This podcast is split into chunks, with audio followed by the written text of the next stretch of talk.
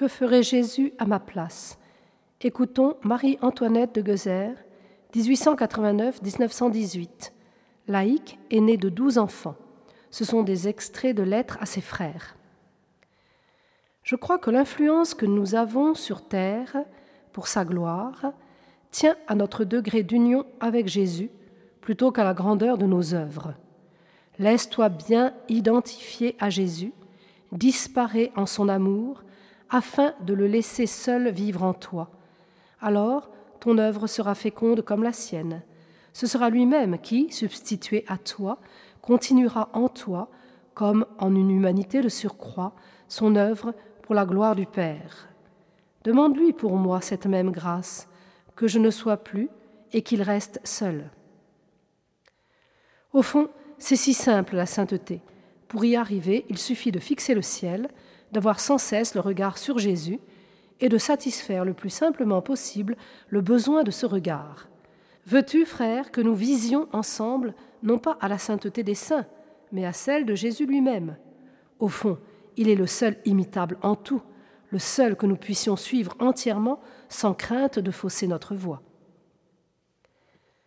Que notre Jésus soit notre force, notre lumière, notre sainteté. Ô frères, disparaissons en lui, qu'il reste seul en nous, afin que le Père ne voie plus en nous que son Fils bien-aimé, de la même façon qu'il ne voit que lui en l'hostie du tabernacle, sans apporter aucune attention à la farine qui a servi à faire l'hostie. Frères, il faut que notre amour envers notre Maître adoré devienne plus intime et plus fort. Pour cela, travaillons à augmenter notre foi. Il faut aussi qu'il s'étende à tous les membres du Christ et que sa bonté, sa douceur déborde sans cesse de nous sur eux. Je voudrais que nous pratiquions ce que j'appelle la délicatesse de la charité. Mais comment te dire cela? Ce sont ces petits riens qui dilatent les âmes. Ne pas se contenter de se rendre service, mais le faire de manière que celui qu'on a obligé garde l'impression que c'est lui qui nous a fait plaisir. Si nous sentons que quelqu'un a comme un peu besoin de nous, faire un premier pas afin de lui éviter la petite humiliation de mendier notre aide. Enfin, dans nos rapports avec les autres, que la bonté de Jésus déborde tellement qu'ils sentent que nous les aimons.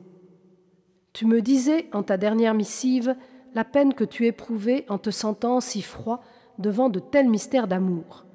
Mais en vérité, si nous faisons tout ce qui est en notre pouvoir pour nous exercer à l'amour, nous ne devons pas nous désoler de notre sécheresse.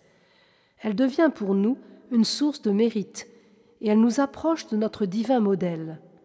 Crois-tu que Jésus agonisant se sentait si ému à la pensée de la gloire de son Père et de son amour? Que la parfaite beauté de notre bien-aimé Maître s'imprime en nous, afin que nous puissions, par toutes les fibres de notre être, annoncer les perfections de celui qui nous a appelés des ténèbres à son admirable lumière.